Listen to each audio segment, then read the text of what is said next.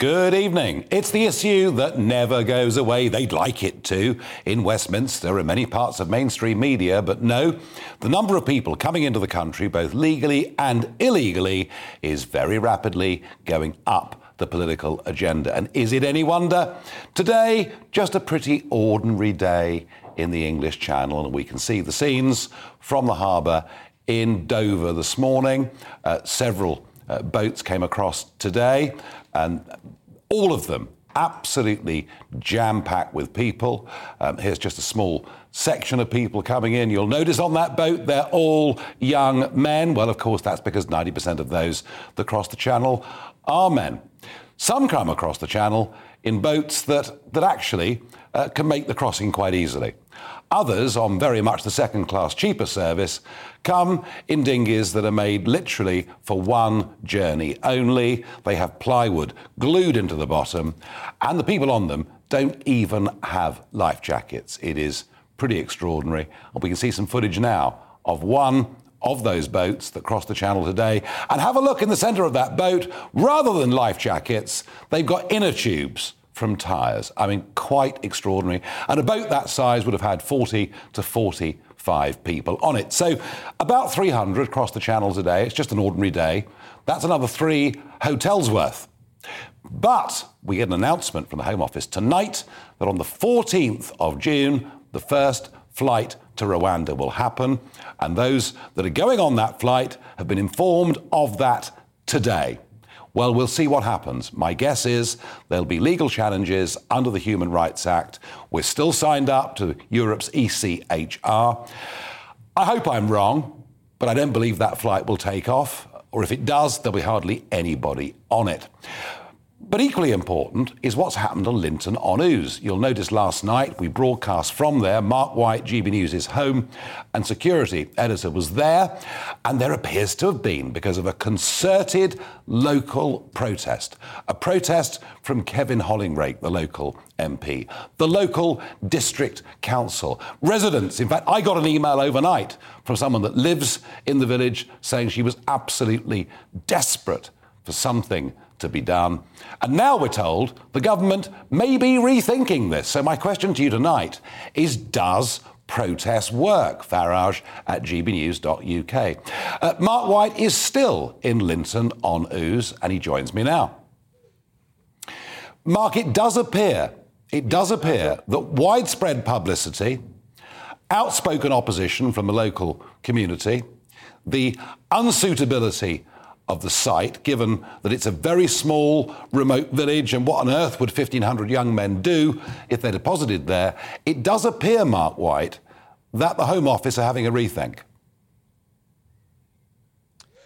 Well, they would certainly dispute the term rethink. Uh, what they are saying is that there is a pause, a temporary pause on their plans to send asylum seekers to the RAF base just about 100 yards that way, just on the edge of the village there. Um, they say that that is for a couple of reasons, really. One, because there is an impending legal challenge. Uh, the local authority has given the Home Office notice that it may launch a legal bid. Uh, they have cited a number of legal points that they may object to in the courts. And according to the Home Office, they are taking time out to consider those points made by the local authority. In addition to that, though, there are some logistical problems. They wouldn't go into any more detail than that, other than to say some logistical issues, which mean that at the moment it's not possible for them to send the first load of asylum seekers, about 60, who we were expecting to come here today. So that's been put on hold for how long we don't know. Clearly, the villagers would love to think that perhaps this is a chink uh, in the armour, that uh, it may be the start of a rethink by the Home Office. Only time will really tell. It's certainly very controversial. They are aware of this, but also, Nigel, they have an imperative to do something about the increasing numbers of asylum seekers coming across every single day, including today, with up to 300 more coming yeah. across the channel. 300 more rooms they have to find accommodation uh, th- uh, for these asylum seekers. Well, the Home Office do say we're listening to the community, and the community, I think, will, um, you know, will feel tonight that actually standing up as firmly as they have might make a difference. But as you say, whether it's Linton on Ouse, whether it's a load more hotels, uh, people have to go somewhere, unless, of course, there is a serious disincentive for people to cross the channel, and that, of course, would be being sent to Rwanda. Um, do you think that flight will take off? On the 14th of June, or do you think the legal challenges are likely, given the current law, to succeed? I think the government are determined to try to ensure that that flight does take off, but they also acknowledge and they say it in the news release that they put out today that there will be legal challenges likely to have been sparked from these notices that have been passed to an unspecified number. Now, we were told about 100 asylum seekers had been put on initial notice of the possibility they could be going to Rwanda. We then heard that it may have been whittled down to about 50, and these include people who've come across on small boats across the English Channel. Uh, but they won't confirm what the exact number is at the moment. They're determined that it should be a flight going out on the 14th of June, but if it gets into the courts, uh, you and I know that that could be in the court process in the various different courts for some considerable time. Uh, the lawyers uh, will be mounting up there to challenge if one appeal goes down. There'll be another appeal, uh, appeal launched. That's the way it works with asylum seekers generally who are trying to fight their deportation uh, back to their home country. So you can expect a similar type process, probably, with regard to the process to send them to Rwanda. Yeah, no, I suspect so too. Mark, thank you for staying up there in Linton on Ouse and giving us great reporting. Thank you very much indeed. And I just doubt this will happen. I mean, after all, you know, just recently we weren't able to deport somebody who actually was a known torturer. It took us years to get rid of Abu Qatada. We need to rethink our membership of the European Convention on Human Rights and the Human Rights Act in this country, which incorporates it into law. We don't need any lessons from anyone in Europe about freedom and liberty. Ever since Magna Carta, we've enjoyed it far more than any other country in Europe. And I do feel, I must say, very strongly about that.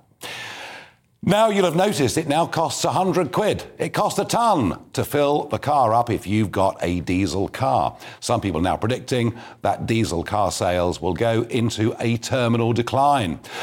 Equally, and we've been covering the cost of fuel here on this programme consistently for the last few weeks, but equally now, even the government are looking into was the 5p cut in duty actually handed on to consumers? And that on a day when unleaded is averaging just over 170 pence a litre and diesel is now nearly 183 a litre.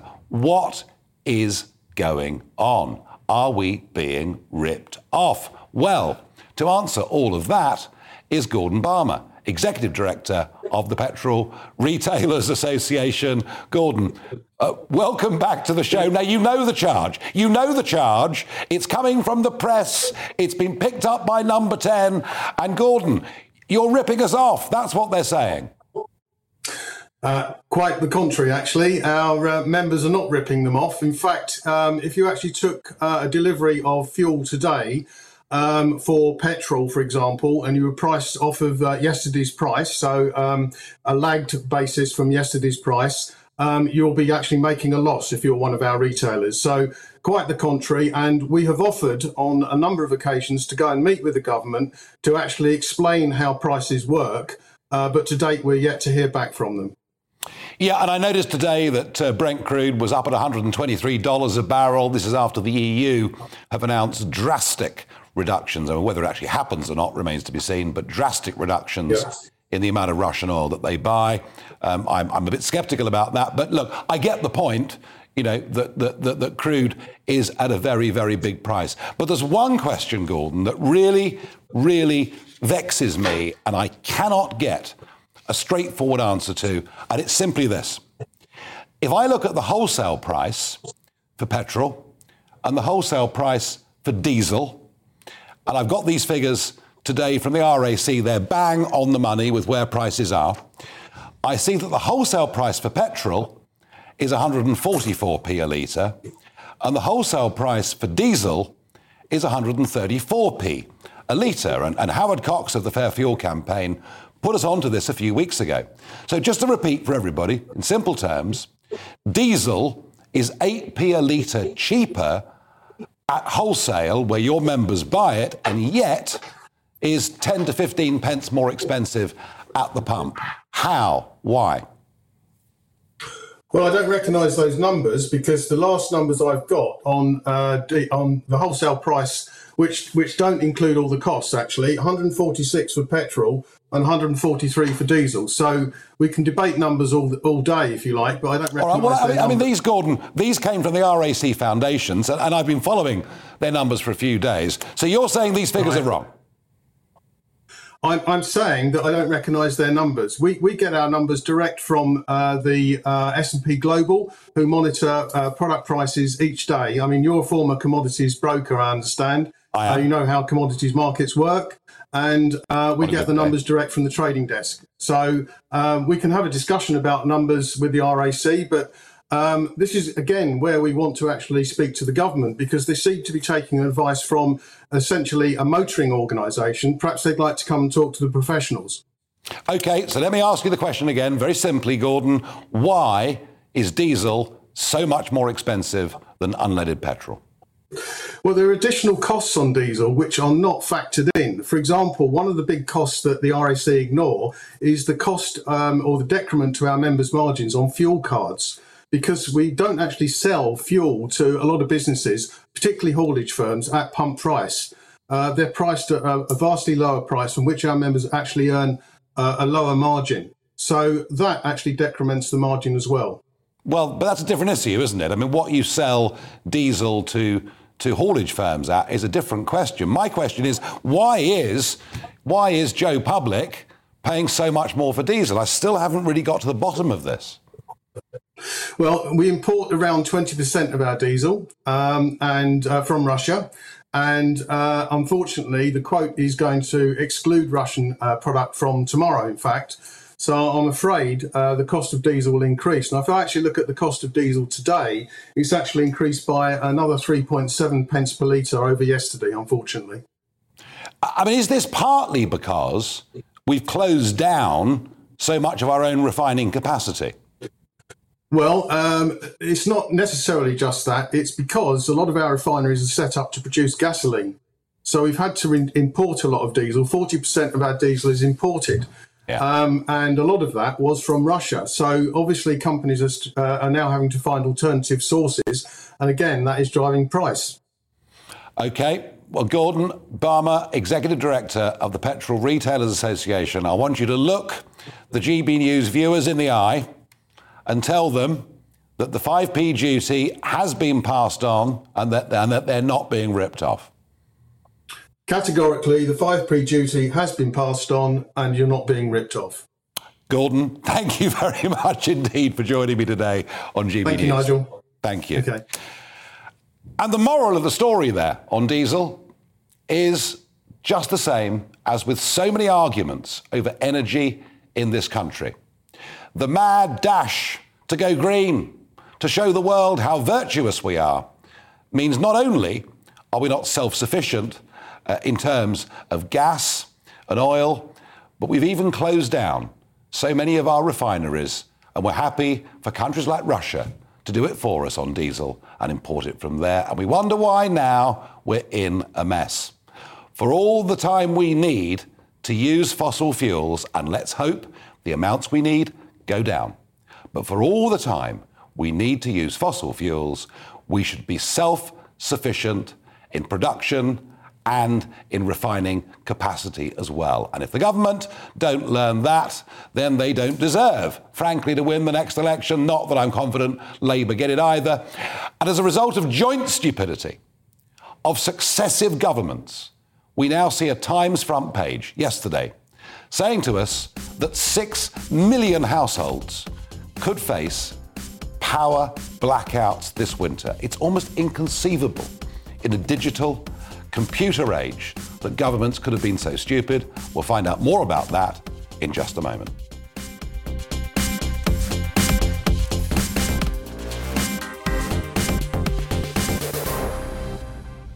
A community, a local council, an MP united in anger in Linton on Ouse, and the government now, well, perhaps delaying things just a little bit. I'm asking, does protest work? Because it seems to me, I mean, the truth of it is, if it's not Linton on Ouse, it will be somewhere else, and other people will complain. But it does seem to me that when communities do club together, have a degree of unity and perhaps quite a loud voice, they can actually get things changed. Your reaction to this? Elliot says protesting draws attention to issues, but after you have people's attention, you need to convince them that you have a good case. Yep, I get that. And their argument, of course, is we're miles away from anywhere, we're a tiny little place of just a few hundred people.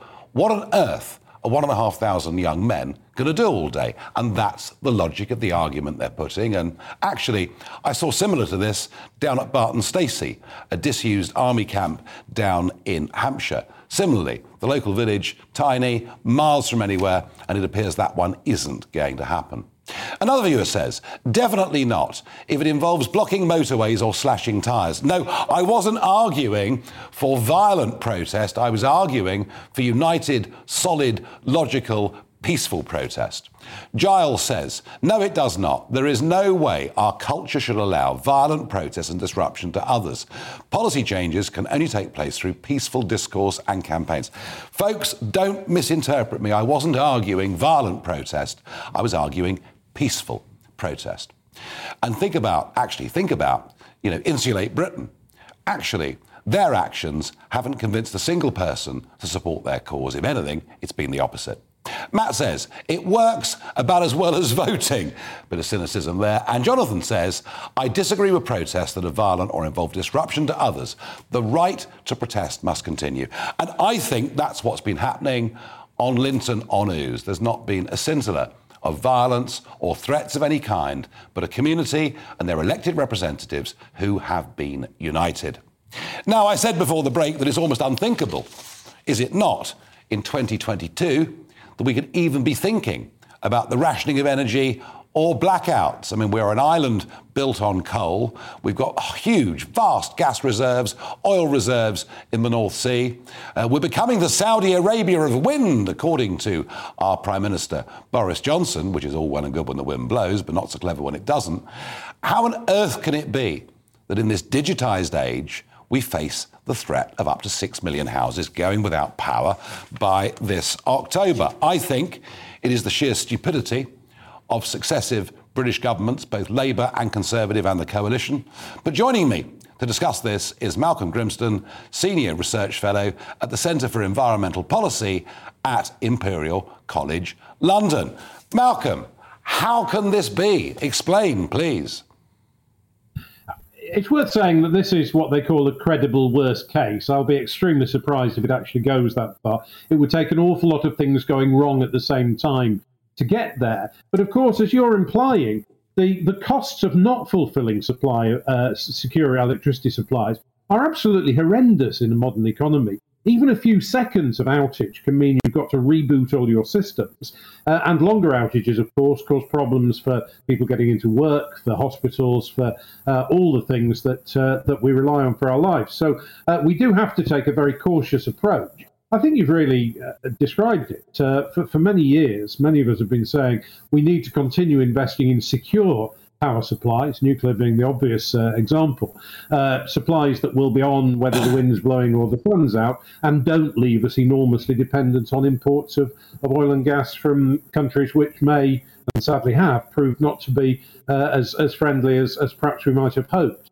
Uh, so that's why we've ended up now there is a dreadful trade off in energy. You need secure supplies, economic supplies, and environmentally acceptable supplies. And the problem is hitting all those three nails at the same time is very, very difficult. And keeping three plates in the air is tough. In the early years of this decade, we really only looked at environment, and I don't think that was helpful. Now we're recognizing that the others are just as important. So, in a sense, what you're saying, Malcolm, is that this is wargaming for the worst case scenario.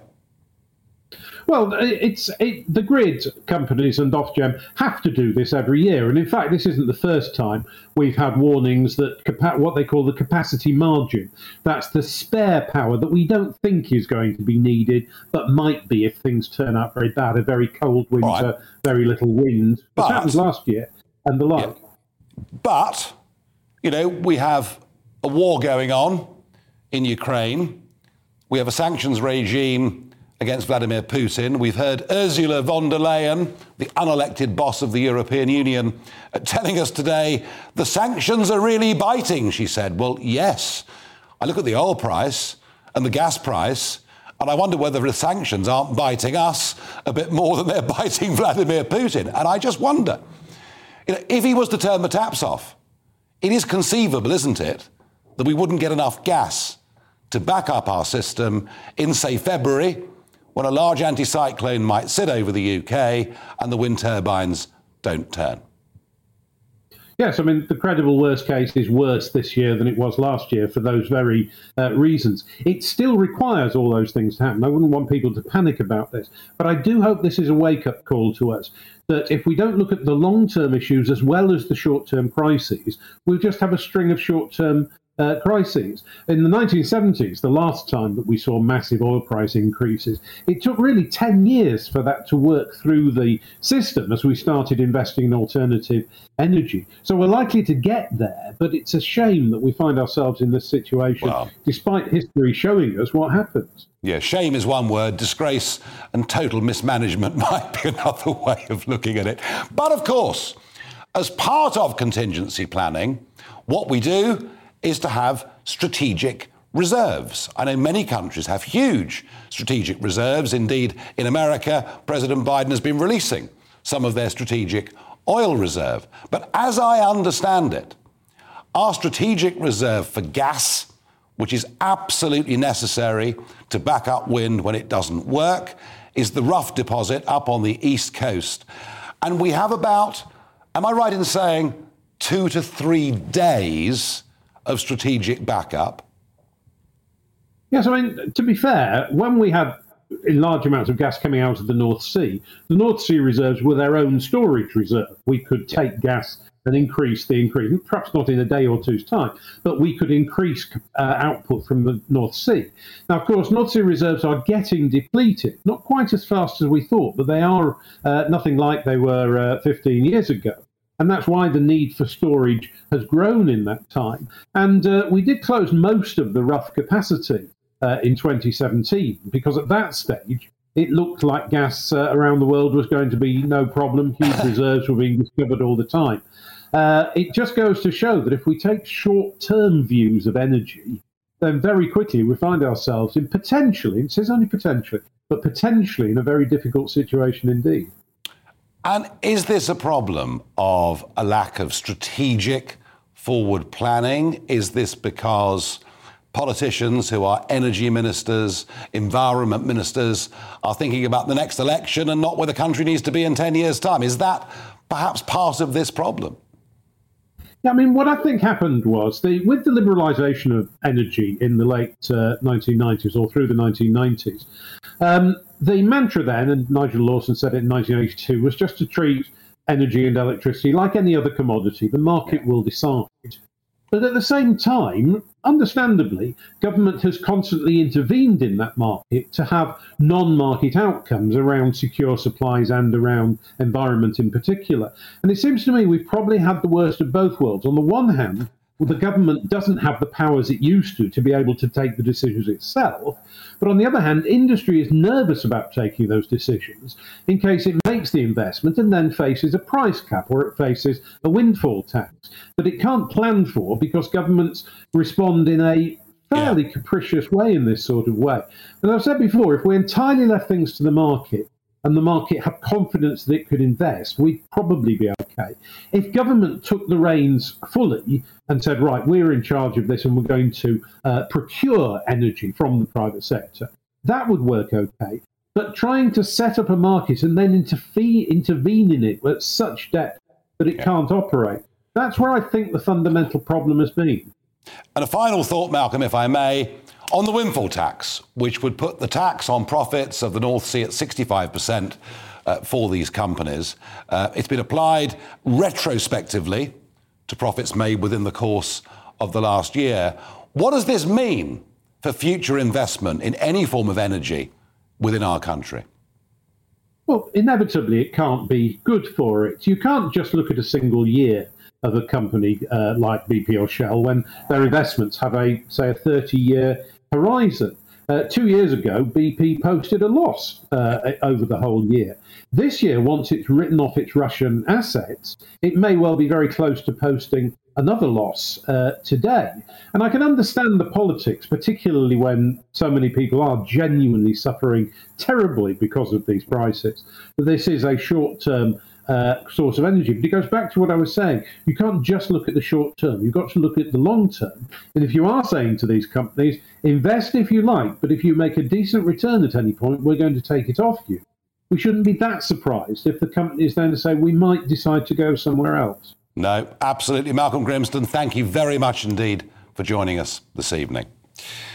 And interestingly, that point about, you know, if you make a lot of money and do well, as an investor in this country, as a company here operating, that we could put a super tax on you doesn't just apply to energy, it could apply to simply any possible sector. And how is that good for investment? How is that good for growth? How is that good for well paid jobs? And all of this to raise a maximum of £2 billion, which may sound a lot, but in the scheme of things isn't very much. I think it's absolutely crazy. Now, what the Farage?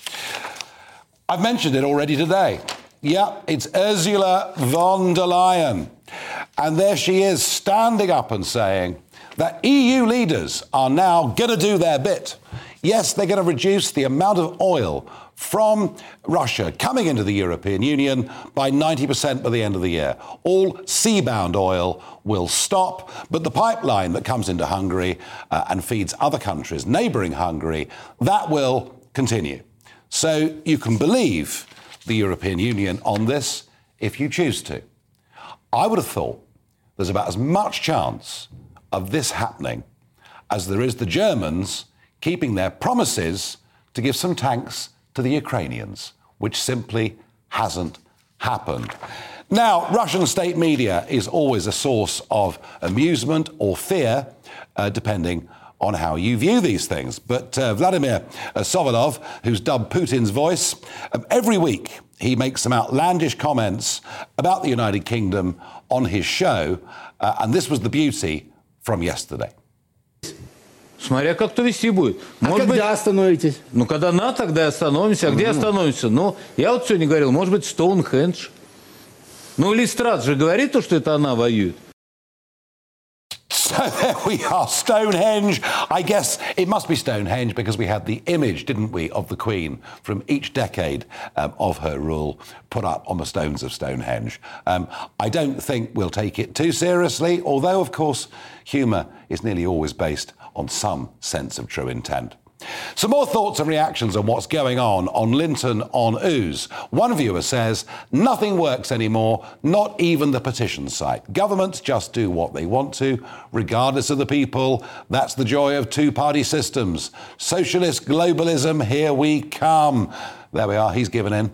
Another says, the idea we should wait every four or five years to just use the ballot box is laughable.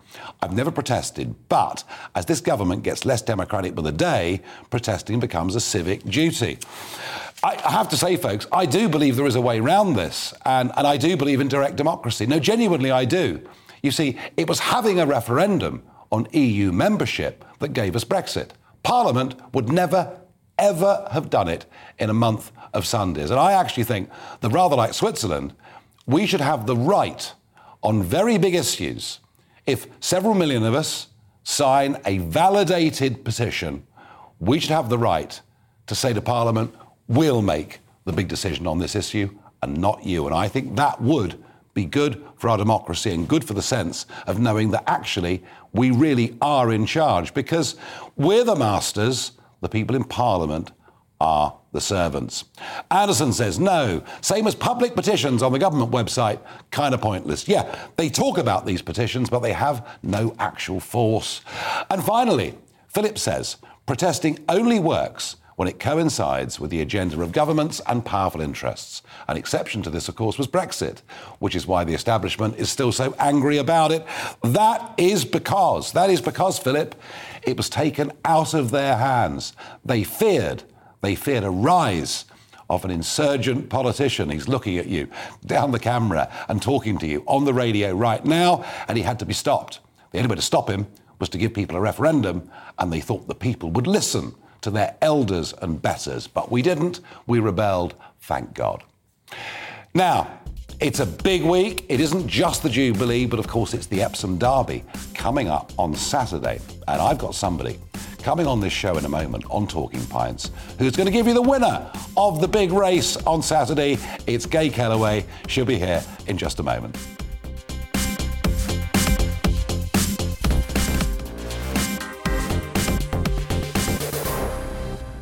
It's that time of the day. Yes, the GB News Tavern has been declared open. The bell has rung, and I'm joined by Gay Kelleway, retired jockey, now racehorse trainer. Gay, welcome. Yeah, welcome. To Talking this, Pints. Is, this is Nigel Zero beer. drink. I believe you. I believe you. We don't force people to drink, but it's just the idea that we have a chat over a drink. Before I get to your life with horses, we must begin by talking about one of the greats. And I remember growing up and kind of family conversations. What's Lester Piggott going to ride in the Derby? And he was just this giant of horse racing. I mean, his career, it spanned nearly half a century in the saddle. Um, and just your thoughts on Lester, what he meant to racing. He meant a great deal to everyone. I mean, he was a hero. The old lady off the street would always say, no Lester Piggott. Mm. Um, I was fortunate to spend a lot of time with Lester when I was a kid because I rode as an apprentice during the years of Lester's, you know, real height. I mean, I remember the first derby I ever watched on TV from school was the Minstrel. The nuns let me watch, watch the derby. It's unusual for a convent to you watch a horse race. yeah, I know they did because they knew I was mad on on horse racing. So, um, my dad was a jockey. Uh, anyway, so I was lucky and very, very fortunate. Spent a lot of time with Lester. He was quite a character, and I think he amused himself so much in seeing people's discomfort around him. He had a very sort of uh, very quick, quirky sense of hmm. humour. Mm. I remember one day I was in the car with him. Sally, his uh, uh, secretary, was driving the car back from the races.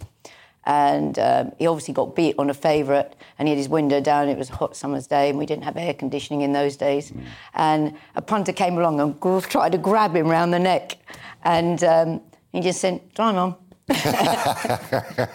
and the, was... the, punter was running along. It was so funny. I was sat in the back of the car. I was only about 18, and, and he, he was running along, and Lester just just a wry uh, grin on his face. I mean, that that was Lester. And I mean, it was a I nightmare for many trainers because he used to do his own thing on the gallops. He hardly yes. ever wanted to spend much time on a horse.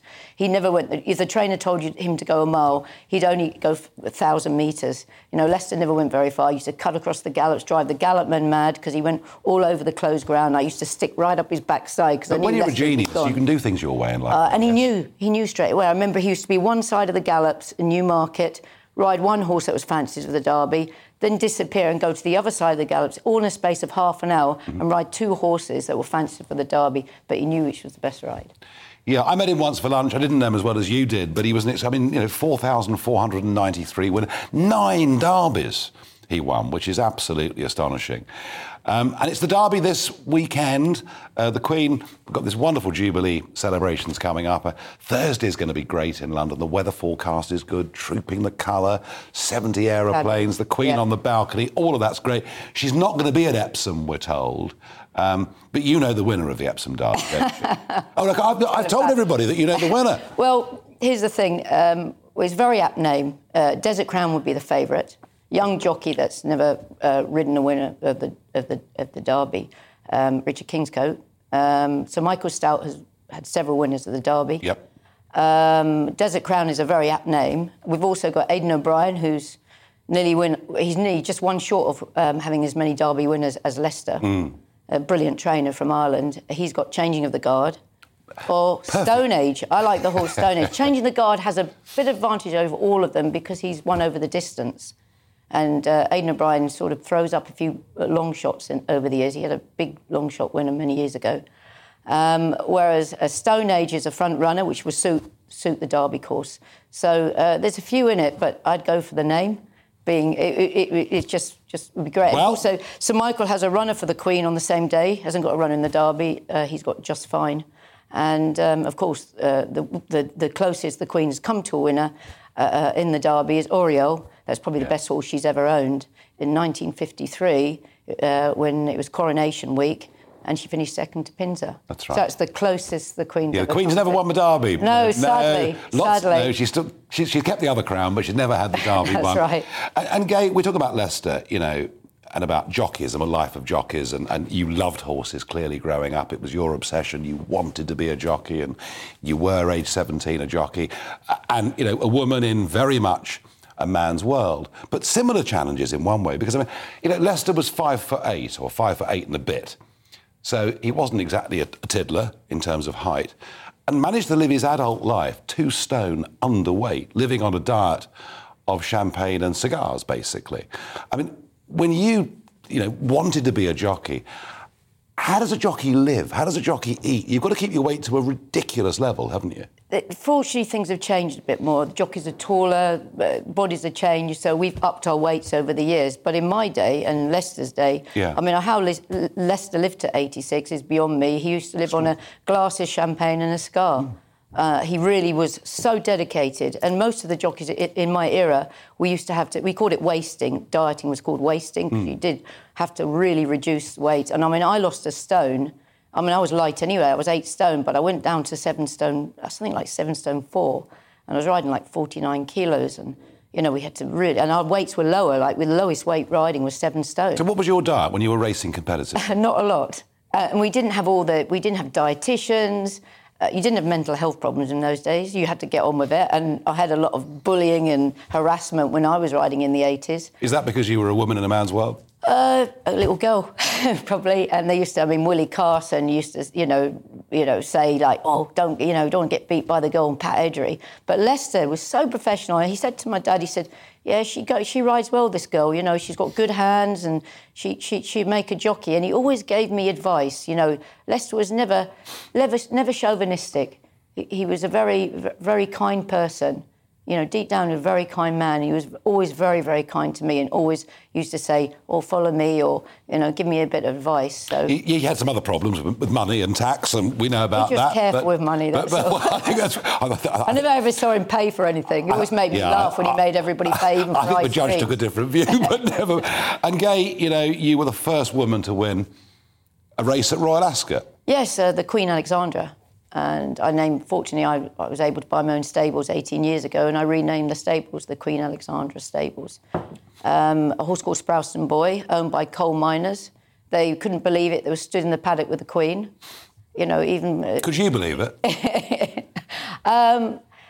I, I thought the horse was very good, and just it, it wasn't. It's such. We didn't have social media in those days. It wasn't such a big deal, you know, Nigel. And, and and basically, you just got out and did the job. And I thought I disobeyed uh, my dad's orders. He trained the horse, and I thought I'd just kick on this horse. I knew he stayed. It was heavy ground. He, he ended up being a very good hurdler. So I thought I'd just kick on and from from from uh, Swinley Bottom, and I, I just kicked and kicked and kicked and kept riding and riding. And I looked round, I couldn't believe how far I was ahead. You did it. No, it's fine. No, anyway- anyway- Greville Starkey, Pat Eddery, Willie Carson, Lester, all behind me. But yeah, no, it but it wasn't such a big deal. I had headlines in the would be now. Life. Yeah, it would. And now, of course, now of course, racing has a female superstar jockey over the jumps, Rachel Blackmore. I was there. I was at Cheltenham uh, when she won the Gold Cup, the Grand National. Um, does the racing industry now give women a fair crack at Absolutely. I mean, Holly Doyle, for instance, this week she rides in the Oaks. She's got Yeah. a fancied runner in the Oaks, and she's a marvellous rider. Uh, she's wonderful for racing, as is Rachel, and there's some wonderful girls come along. But in my day, we never really got a chance. I mean, I started riding big, you know, after riding a big winner, they, they weren't knocking me down to put me up because it was still very old-fashioned, and you know, men were riding horses, not women. There was very few stable girls in in, in the stables, uh, working grooms. Uh, where now it's, it's, it's big, it's 50-50, even more girls are, uh, are working in stables than, than boys. So it's, it's, things have changed, everything's changed. In And now you're a trainer, so it's still horses.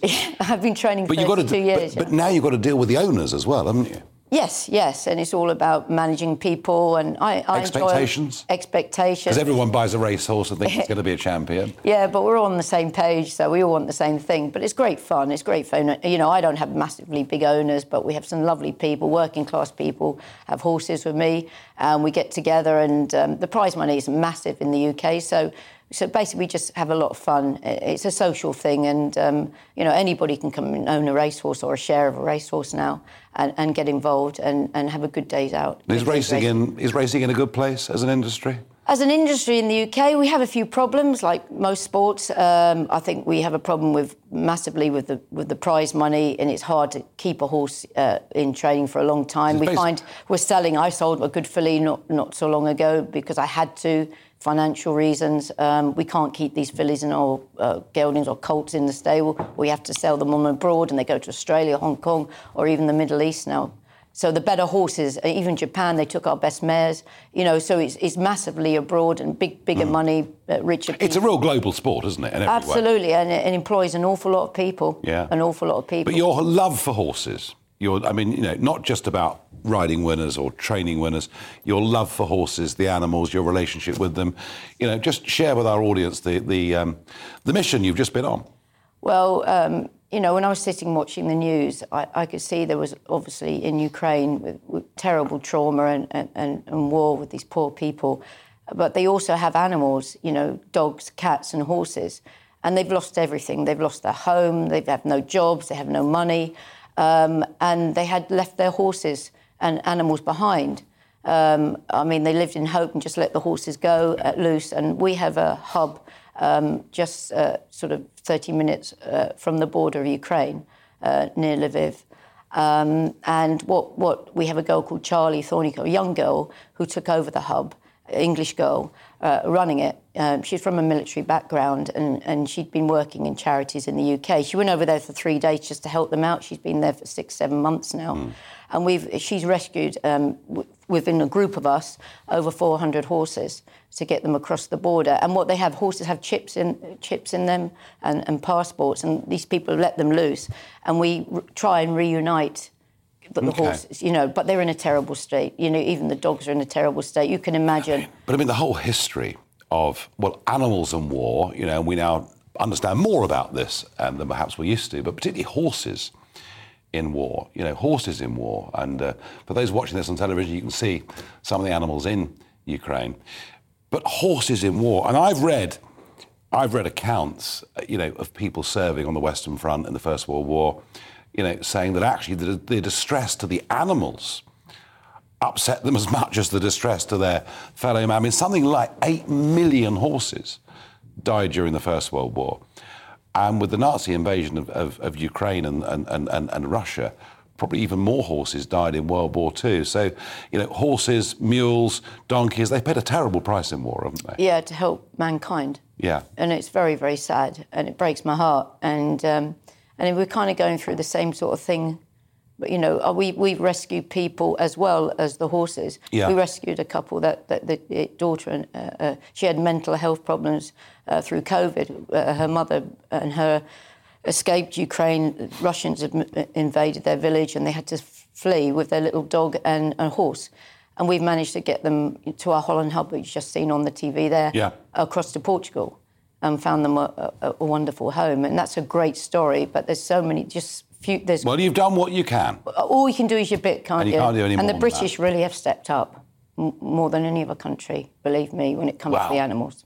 Yeah. I think in lots of ways Brexit Britain is standing up and giving a lead on many, many things. And will you be at Epsom at the weekend? I will indeed, yep. And well, hopefully the Queen might turn up. You never know. You, do you know what? She actually is looking really well, isn't she? The sort yes. of pictures. I know she's got some mobility problems, but yeah, she might just surprise everybody. She might surprise us. Gay, thanks for coming on. Thank you, Nigel. And talking to us about all things horse. Thank, Thank you. you. Cheers.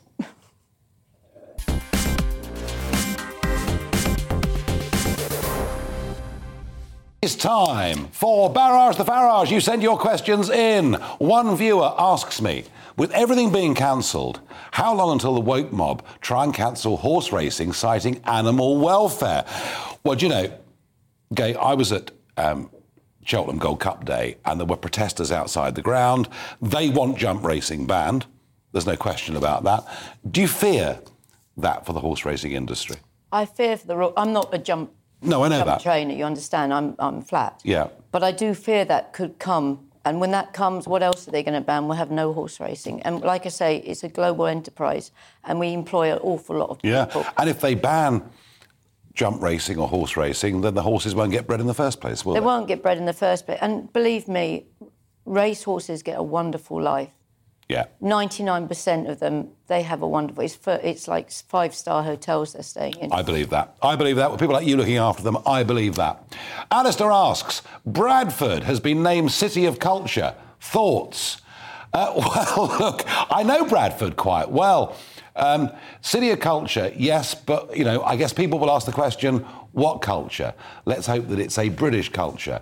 Interestingly, though, Bradford, with its big, big religious and racial mix, Bradford voted leave. So actually, I think Bradford might do rather well. One last question. Robert asks, who do you think was at fault? The Liverpool fans or the French authorities? I have absolutely no idea, but you can see the way the French police things, and thank goodness we live in this country and not in France, is all I can say. I am done for today. I'm back with you tomorrow at seven o'clock.